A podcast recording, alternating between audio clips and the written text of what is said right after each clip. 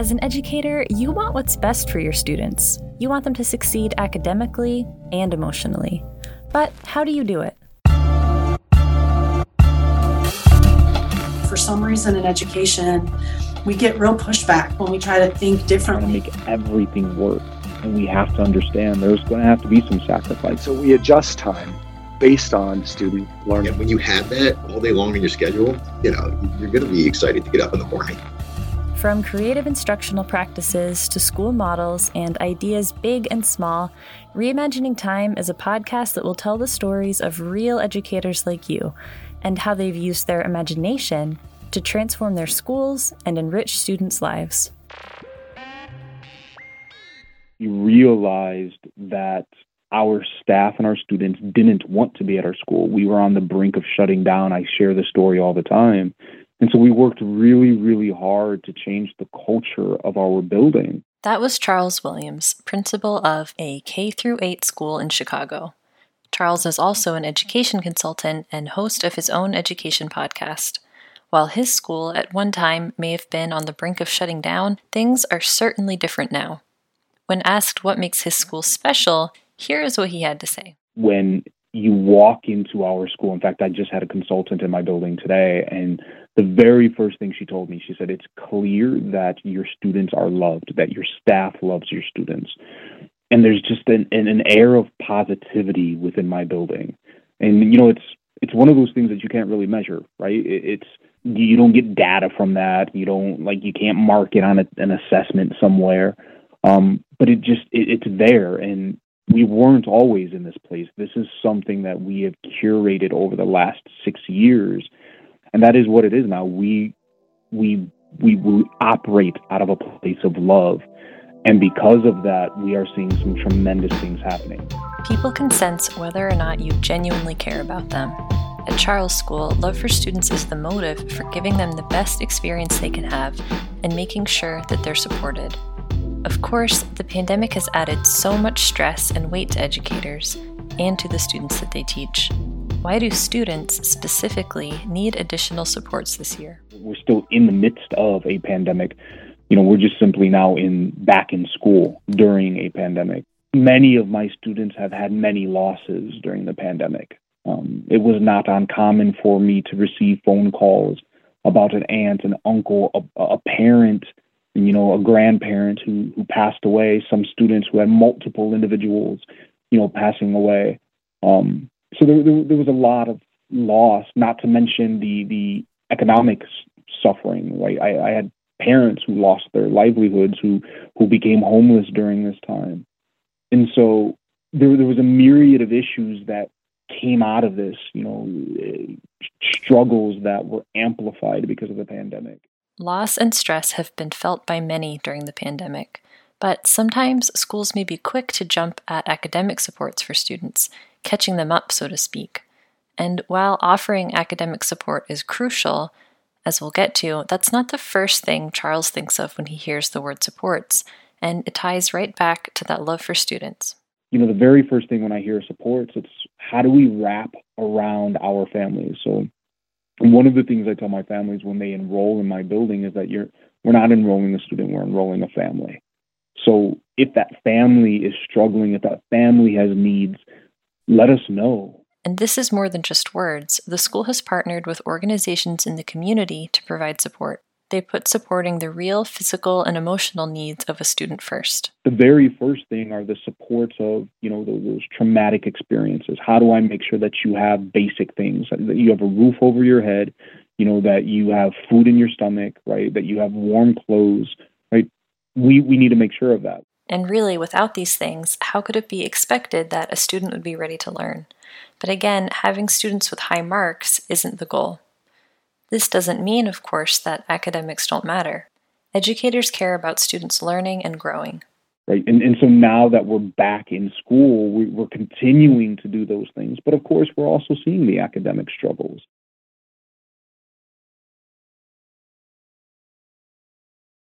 While continuing to offer support to take care of physical and emotional needs, it's evident that students are having their share of academic struggle.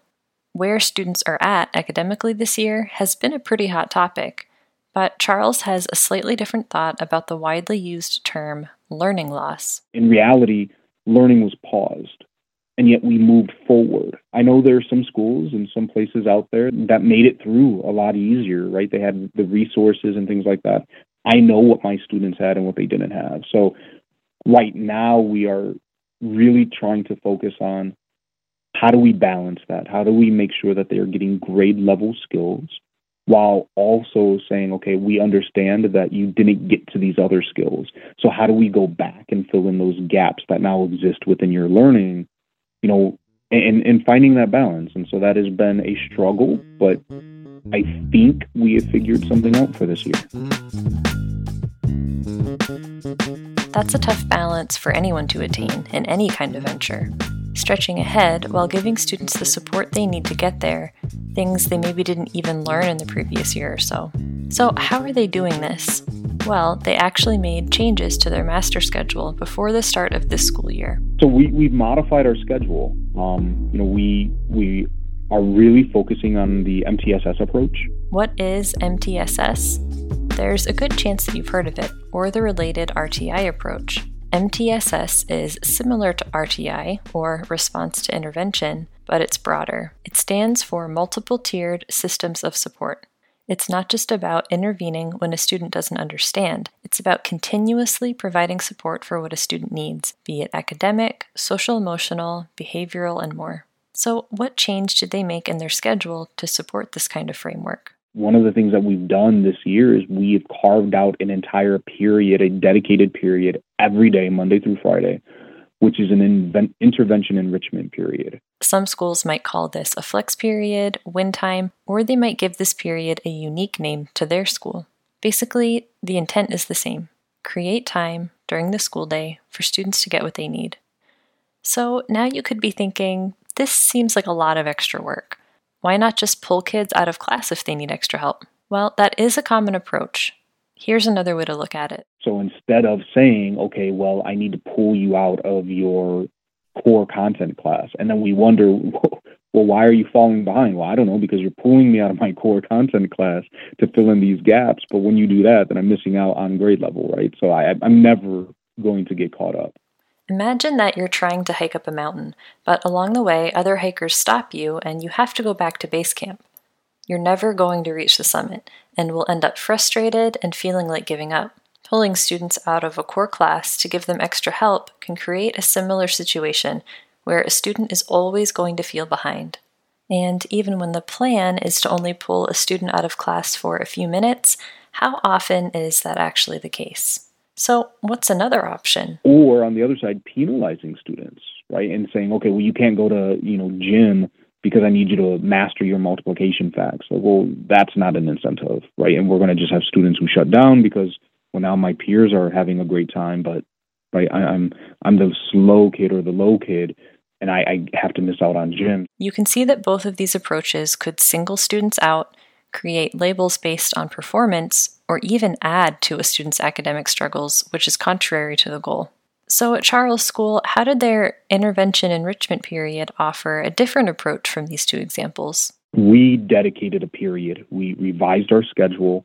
We said there's going to be this block of time, um, as long as a class period. At the end of the day, it says this is going to be our intervention enrichment time. And that is exactly what that time is for. It is all hands on deck. It is like nobody has a prep that period um, you know, counselor, social worker, case manager, special ed teacher, principal, dean. It is all hands on deck to say how can we support our students. If I need to do small groups, if I need to, you know, help do an enrichment period with, you know, this group over here, it is just an all hands on deck to make sure that our students are getting the supports they need. This ties right back to what sets their school apart. It's not just about teaching students and moving on, it's about making sure they get what they need. To Charles, doing something like this wasn't optional. But that, I mean, that, that we had to do that, right? I mean, if we, I think if we took any other approach, it would have it would have failed. And I, I, don't know. I don't know if this is going to be successful. Obviously, we're we're not even a quarter in yet, but it's showing promising results that again that it's we're not pulling kids out of their core classes. We're not interrupting that. We're not punishing students because they're they're missing skills. We are saying here's another period. Let's focus now on those gaps. Let's focus on those things that you need. And you know i'm i'm very curious to see where this is going to go. With this schedule revision already showing promising results and a heartfelt dedication to what students need, it seems that success is on the way for students.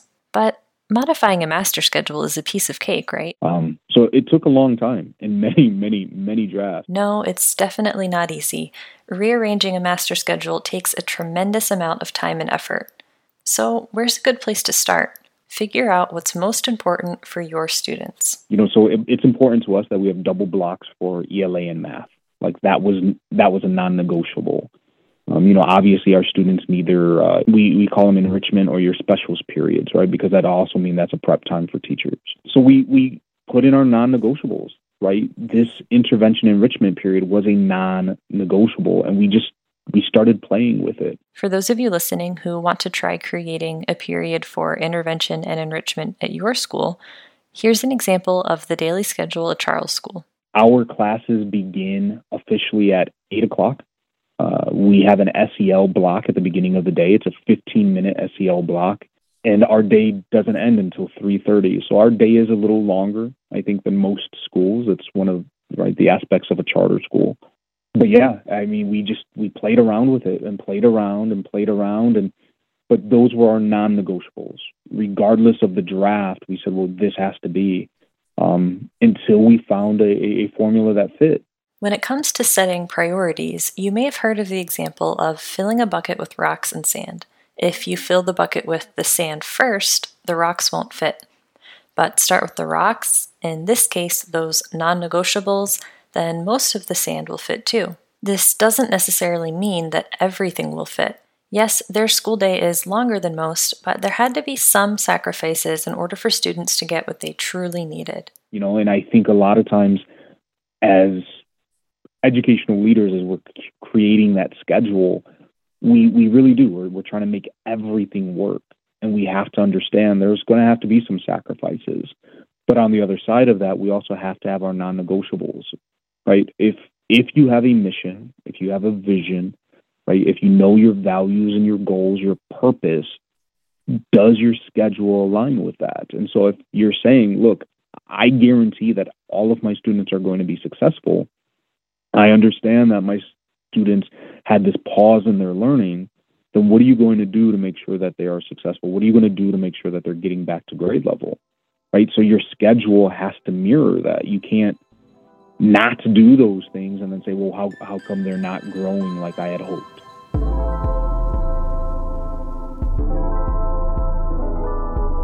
So far, they are seeing some positive results that are showing all of this hard work was worth it. This new schedule is something that they're still testing out, but already Charles talks of some of the benefits he's seen. For one, it shows students that their teachers and school leaders aren't all talk. I think one of the things is that students are understanding that you know it, it, it's our goal, right? We we tell them we love you, we tell them we want you to succeed, we tell them that we're going to support you, and words are great, but they're really nothing if they're not backed by actions. And so I, I think students are starting to see like, hey, like I have this entire period dedicated to getting me to where I need to be. That shows students that they matter, and it also takes away some of the stigma discussed earlier. Having this entire period dedicated to what the student needs has helped students see that it's okay to be at varying levels of learning. And, you know, to be honest, it's not like, oh, I have to sit with this teacher. If I need to pop over into this teacher's class to get assistance with this skill, um, whether it's cross content or even cross grade level, you know, there's there's a lot of flexibility in that to make sure students are getting what they need. And because that's so flexible, you know, there's no embarrassment. You know, eh, I might have an eighth grader and a sixth grader in the same ELA classroom working on the same skills. And again, because we've built a community where we're valuing right the outcome nobody nobody's batting an eye right nobody's like oh i, I can't go in there I, i'm embarrassed this doesn't mean that students aren't getting grade level instruction As Charles pointed out, it's about finding a balance, having students receiving grade level instruction, but offering support along the way, whatever that may look like. This is affecting how students are viewing their own school experience. You know, and so I think that is one of the biggest things is that our students are now investing themselves in their educational journey because they see what we're doing. We're providing them all of the resources.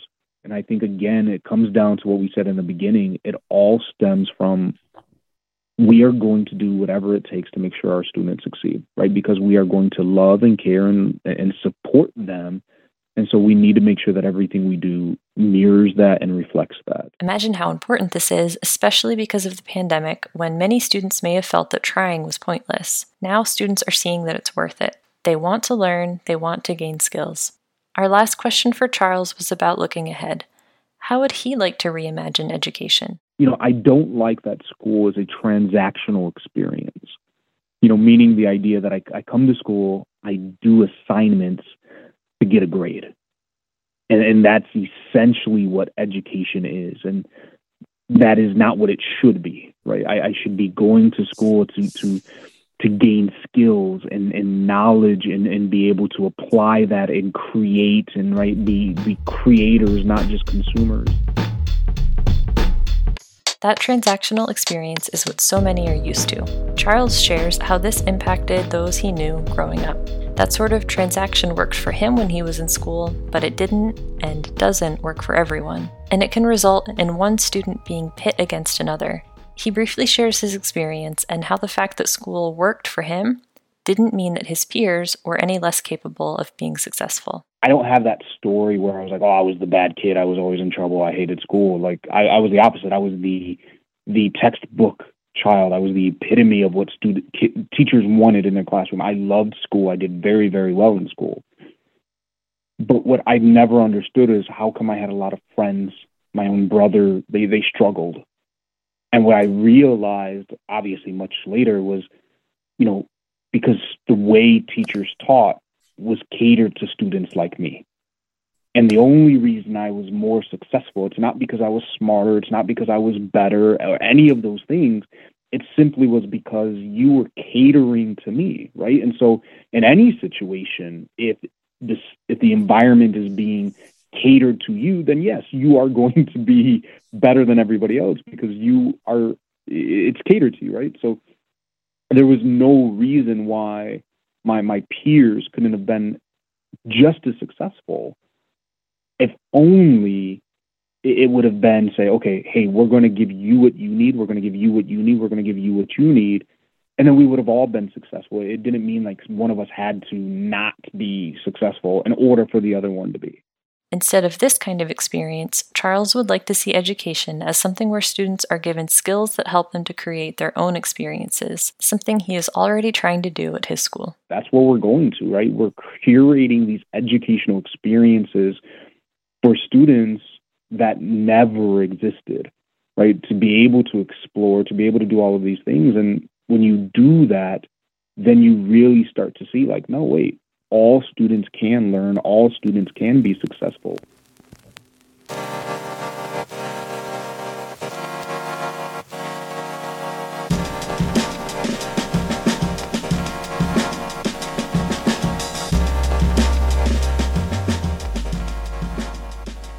That's it for this week's episode of Reimagining Time.